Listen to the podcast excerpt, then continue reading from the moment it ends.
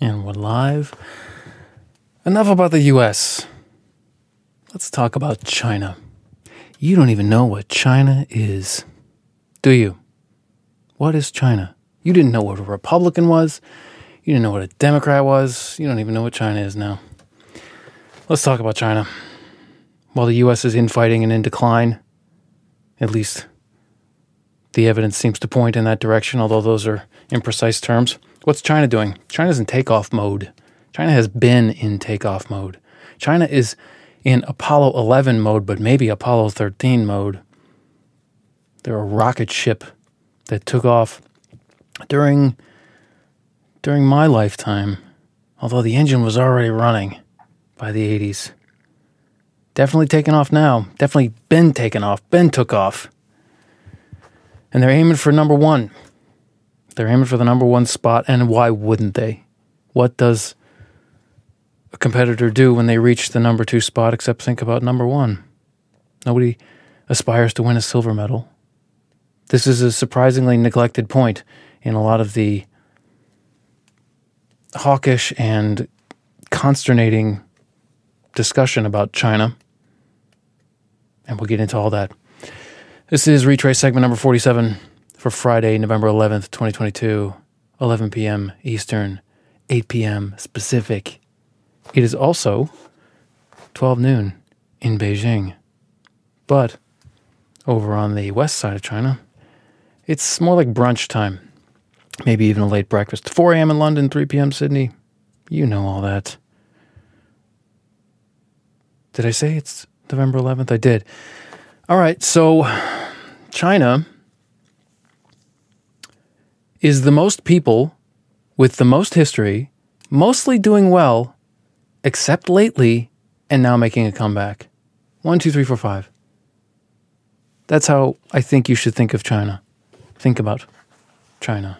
The most people, they've got like 1.4 billion. 1.4 billion.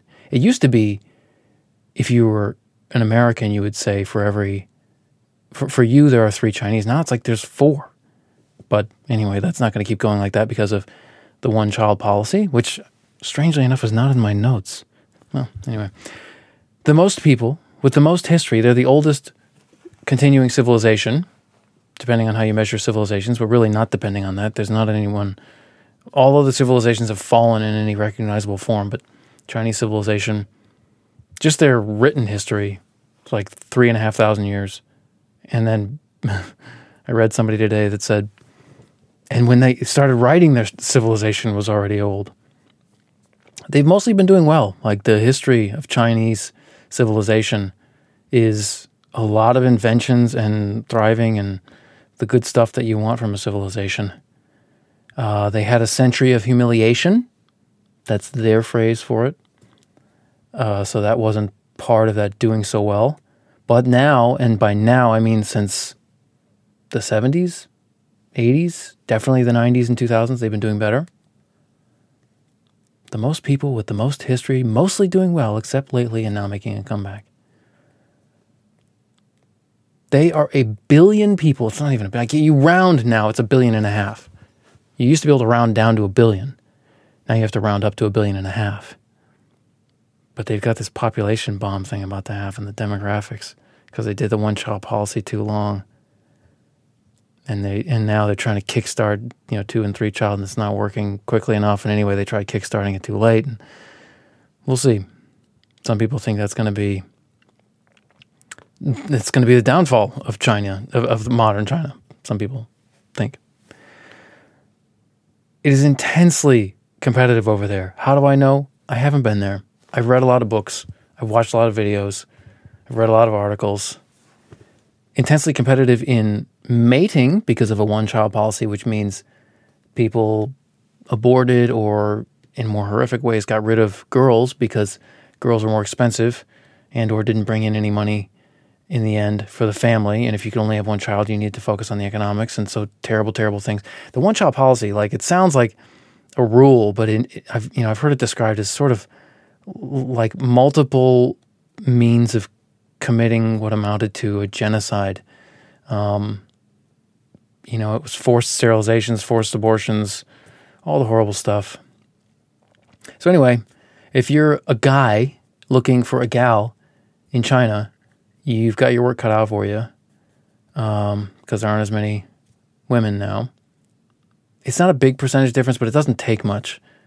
Um, you know, it's like one, two, three, four, something percent difference uh, from memory. They're also intensely competitive in business. Why? Because they're coming up. They've had a they've been an economic miracle. They've been an economic miracle on top of a miracle, on top of a miracle. They get a miracle every decade of growth. Crazy growth. Why? Well, that's too big a question to go into in this introductory segment on China. But there is there are answers. There is a why they've been so miraculously economically successful. Intensely competitive in business, intensely competitive in the competition for love and family. They're governed by a single party, the CCP, Chinese Communist Party. CPC, is that how they refer to themselves? The Communist Party of China? CCP, CPC, PCP. They're rising, and before I move on from the China, I mean that's the whole, that's the fulcrum, that's the center of it all. The Chinese Communist Party. On the one hand, it's hard to imagine a China coming up so wildly successfully in terms of economics without uh, whatever the Communist Party did right, and on the other hand, whew, they might be like you know, depending on who you believe, uh, they might be like the modern Nazis doing the same level of horrible. Um, it really depends on where you get your evidence, who you trust, and how much you extrapolate from the evidence you do get. There, there was evidence during World War II, before the Allied victory, of what was going on. We knew, we knew but people didn't. You know, psychology is a funny thing. And not everybody knew, of course. That might be going on right now again. Something like that. Not not necessarily the numbers yet, but something like that, something comparable. China is mostly not the CCP, although the CCP, the, the Communist Party, is millions of people. It's like I think it's like 12 million people. It's like a lot of people. Um, and the evil done by the CCP is not most of, uh, you know, 12 million people are not doing the evil, but a lot of them are going to be looking the other way and doing things that in retrospect or from from a, a different vantage point we could easily say amounts to evil. Um, but most chinese people are not in the communist party. Um, china then which is mostly not the CCP, and, and certainly Chinese history is not the CCP. That started in the last year of the 40s, 49, end of the Civil War. China is rising and has risen, let's say. It's not rising anymore. China has risen in a US dominated world, the post World War II world, the post war world, the United States dominated. Europe fought itself to death, and the United States was in a perfect position to come in and take the spoils and benefit from everybody's exhaustion. And there's the World Bank and the IMF, and then the UN is in the United is headquartered in New York, and all these things that it's a U.S. world, right? We've got the Navy all over the, the U.S. Navy all over the Pacific. China has come up in that world. China, China, the Chinese China or the Chinese, or Chinese if you like, some people like to just say Chinese, so I've heard, are speaking Chinese. You might have already known that. You might think that that goes without saying. It does not go without saying. In fact, it should go with saying in Chinese. But I don't know how to say it in Chinese. Zhongwen? Zhongren? I forget. Zhongguo is the country. Zhongren is the Chinese people. Zhong, I forget what. Chi- anyway, I know a tiny, tiny, tiny bit of Chinese. I've I've studied the language much more than I've learned to speak it or read it. Which is to say, I understand how the characters work. radicals, pictograms, ideograms. I understand how they correspond to the syllables and sounds and, and the four tones. And I understand, but I can't. I'm sorry, I just didn't get quite to the point where I can speak it usefully for anybody. But they're speaking it all the time. Like these people, you would not believe the Chinese. They wake up every morning. The first thing they do when they start talking, they they're speaking Chinese. At the end of the day, they're still doing it. Can you believe that? So why do we point this out? Chinese, Mandarin Chinese is the spoken version, and then I forget what they call the written. It's like Han something. I forget the the proper word for the written. So the spoken Mandarin is one thing. It's based on. It corresponds to the written characters, but the written characters um, are readable and understandable to lots of different spoken dialects of Chinese, and and some of the dialects are basically unintelligible to each other.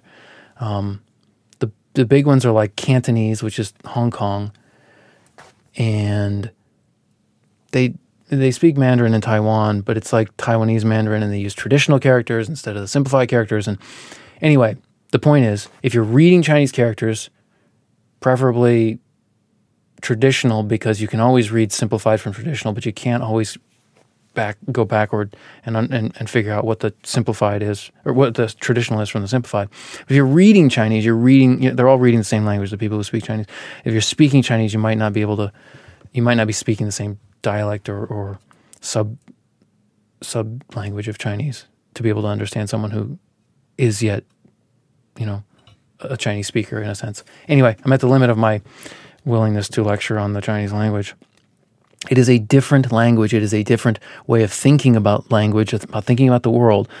Uh, Ludwig Wittgenstein said, "My language is my world," and he was a he was at the forefront of linguistic philosophy, that big boom of stuff in the mid early mid 20th century. Um, the point is, there's a really good chance that most of what's translated could be translated very differently in most circumstances and different expert translators differ remarkably on how to translate from one Chinese word or phrase to to English, um, and and then there's also this huge language barrier. We don't, we can't read. I can't read. I have a lot of Chinese books, but I can't read much of any of them. Like I, you know, I like having them, and I like having the chance to look things up. But um, those are only the books that I can get my hands on.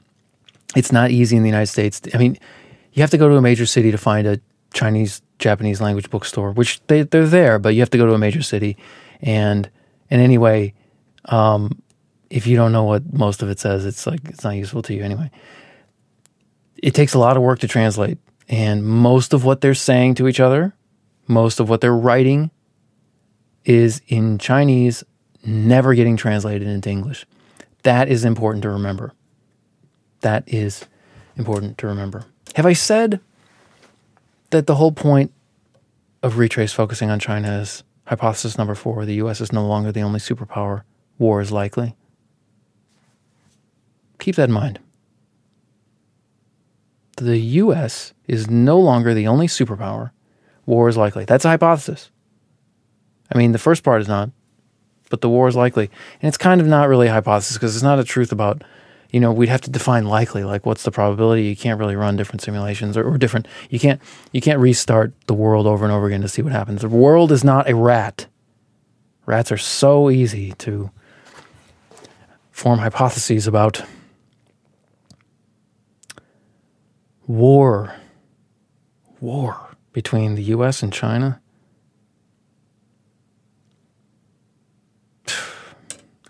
All right, let's talk about we want to know what China is. I've given you sort of a way of thinking about it. The most people, the most history, doing well, except lately, making a comeback. It's a billion striving people, intensely competing in business and for mates and for you know, for everything, intensely competing. Governed by a single party, the Communist Party, rising in a U.S. world, speaking Chinese the whole time, unbelievably. So now let's in in a microsecond run through Chinese history. No, no, no. I promise I'm not going to do Chinese history. I'm going to start at the century of humiliation. Right? I can't go back 3,500 written years and then archaeological years before that. Stuff's important. It's important to the Chinese, especially. They know their history. Um, but we're we're going to start with the century of humiliation because we have to start somewhere. And I just this is the part. This is the place that made the most sense. The Opium Wars, wars between Britain and China, and then the second one was between France and China. Basically, they flooded China with opium, got them, made them drug drug addicts for a while, and that was the beginning and the onset of the century of humiliation, 1839 to 1849. It's a little over a century. There was civil war in China, 1927 to 49, so first half of the 20th century, um, when the Chinese Communist Party was fighting the the nationalists who got chased off to Taiwan. That's what Taiwan is. It's the sort of the defeated party or the defeated side in the Chinese Civil War retreated to an island, um, and now miraculously they were they, they were uh, you know Chiang Kai Shek was like a despot and bad things were happening on that island, and somehow they turned themselves into a thriving, happy democracy. So Taiwan is amazing, and also the centerpiece on the global chessboard between China and the U.S. We'll talk about it later. Civil War ended in 49. That's the beginning of Mao. Mao was, you know, leading the civil war for the communists. There's a great uh, during Mao ruled until like the end of, or you know, to the mid 70s. So, you know, over 25 years. During the Great Leap Forward, they're trying to modernize, right? They're seeing the West. They're they're still a rural agrarian society.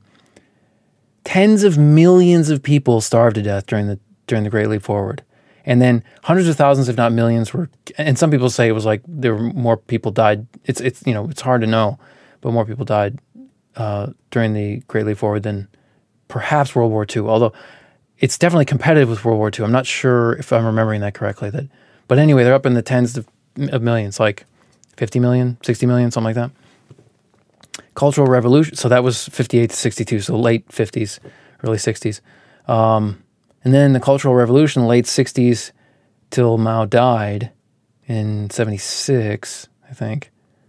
Um, was this sort of like ideological purge and parents or children like turning on their parents and hundreds of thousands if not millions were killed during that as well so this is there's bad stuff that happened under mao uh, very bad stuff nixon richard nixon president of the us um, went to china in 1972 and sort of ended the the um, the not the not what's the word I'm looking for and the thawed the ice between the Ch- China and the United States, um,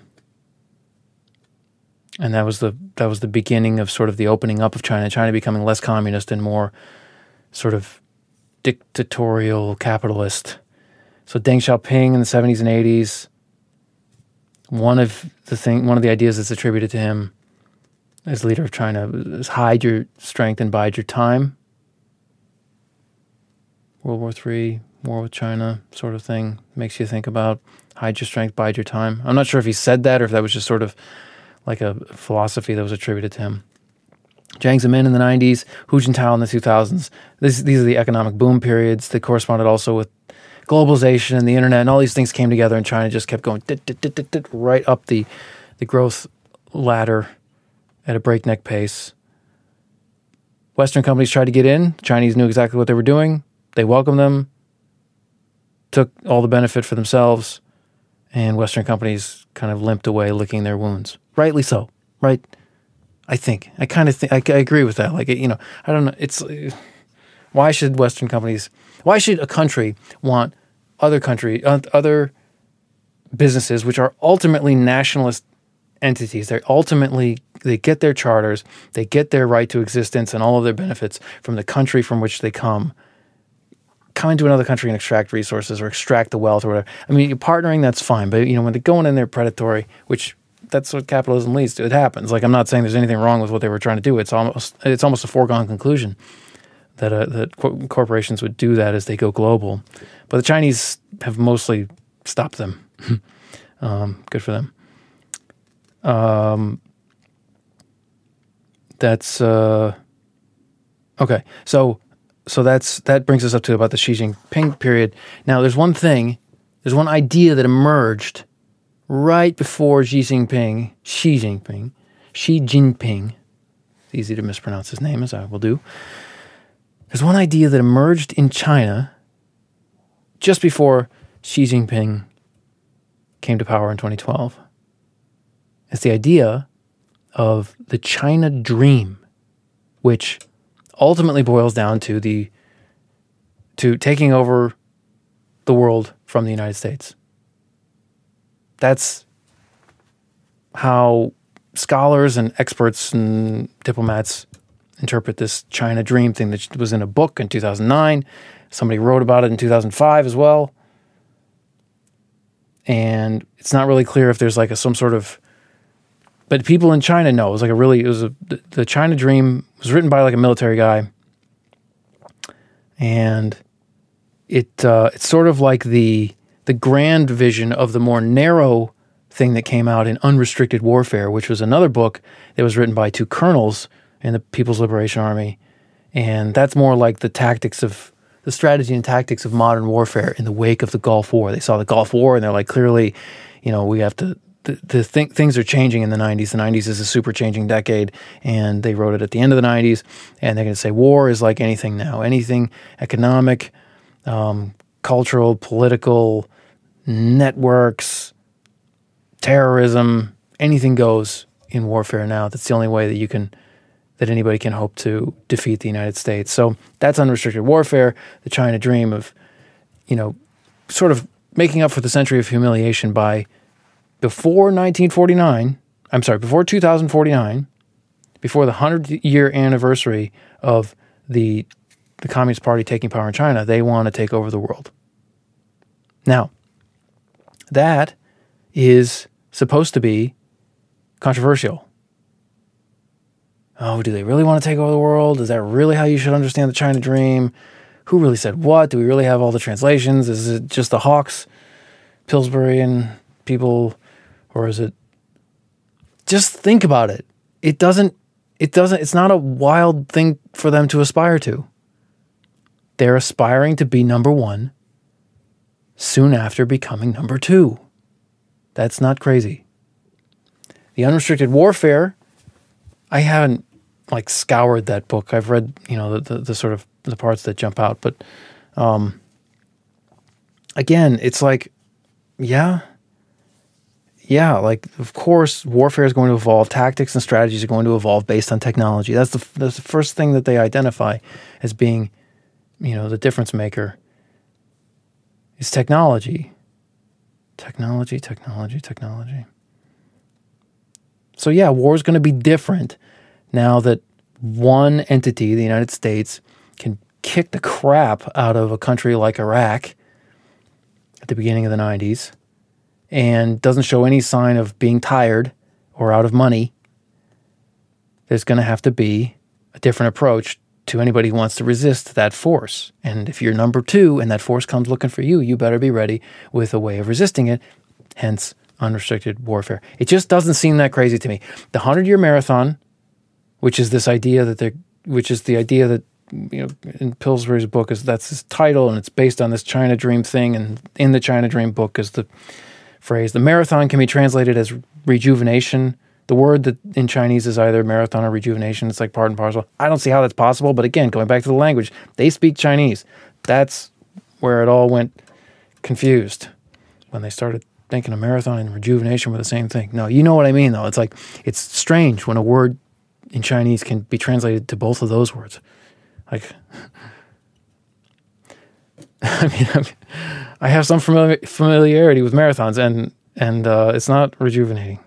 okay. Anyway, I haven't run one, but I'm uh, I aspire to. I aspire to do so. Um, so, so the hundred year marathon, China takes over for the United States. They say, and, and Pillsbury says in his book that the guy who wrote it, I forget his name, the guy who wrote it, you know, when he talks publicly about it in the United States, which he's done or like two Western sources. I don't know if he's done it from U.S. soil, but um, he says, no, no, we want to do it peacefully. But when he's at home and when he's not, when he's in Chinese and not in English translation, he alludes to, he hints that like we got to do this by force. We got to be ready to to strike and all this stuff when the time is right. Um, and then obviously unrestricted warfare. There's nothing hidden about you know the, the the sort of hostile military intent behind that. But again, why is that controversial? Why would it, why would number two not want to be number one? Xi Jinping first ascended to power in 2012, five year term. He's party secretary, president. You know, it's like you, they're one and the same, but sometimes they can be held by two different people. There were a couple of eras when I think it was like Jiang Zemin and Hu Jintao weren't. Anyway, I'm not that good at the Chinese history of heads of state.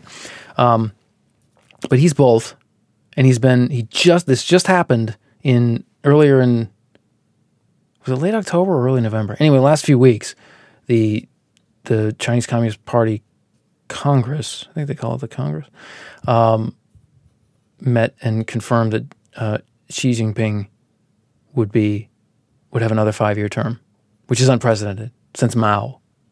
So since the 50s to 70s. None of their leaders have, but there hasn't been there haven't been that many leaders. But you know, it's still it's been a while. He did a purge of a lot of Communist Party people accused of corruption. Probably purged a lot of his threats to his power as well. But there was also definitely a corruption problem. So, how much of this? How much of that? Um, there's been a constant outward pushing in the South China Sea by the Chinese military, the Chinese, the, the People's Liberation Army, uh, the Chinese Navy is part of the PLA, right? Like I don't remember what the, if they have a different name for the, the Navy, but they're boat boat driving soldiers. Um, South China Sea is is contentious because a lot of global commerce goes through. I mean, first of all, global like shipping using shipping containers on, uh, you know, crude oil basically fueled um, tanker ship or uh, container ships is the cheapest and dirtiest way of moving products all over the world, and, and it's just crazy cheap compared to the next to the other options.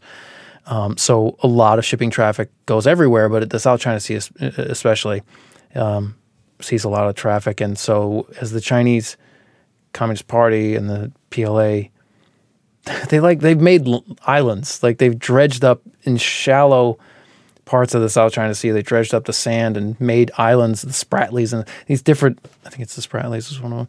These different island, these different places where there wasn't land. They've made land and then put military bases on it.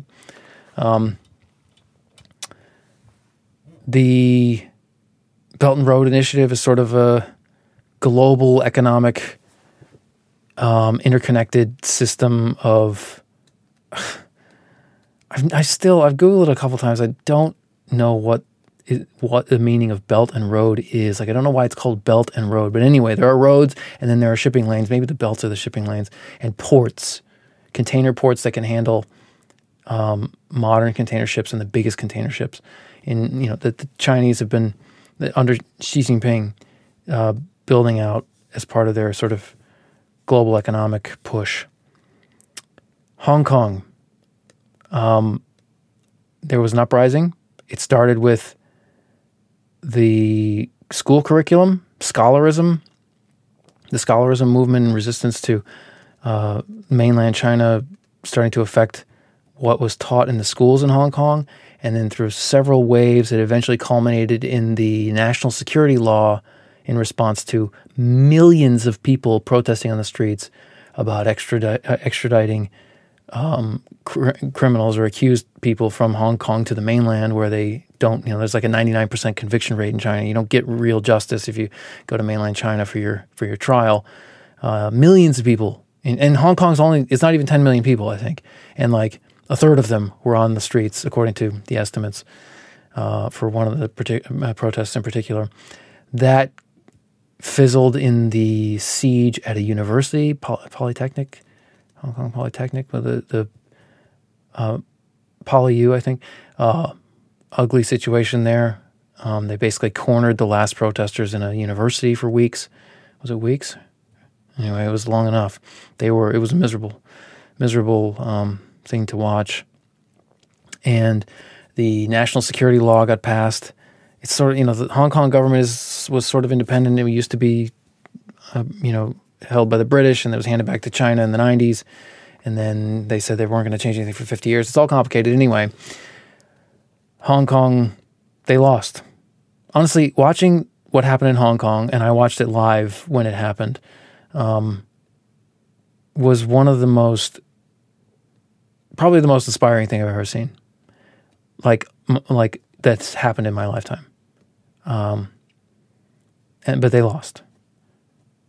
Uh, and and they a lot of them have been disappeared into the prisons, and then they some of them have run to Taiwan, but it's not working out very well in Taiwan, and it's uh, a, a lot of them got uh, accepted into into the UK, um, and given you know a path to citizenship there.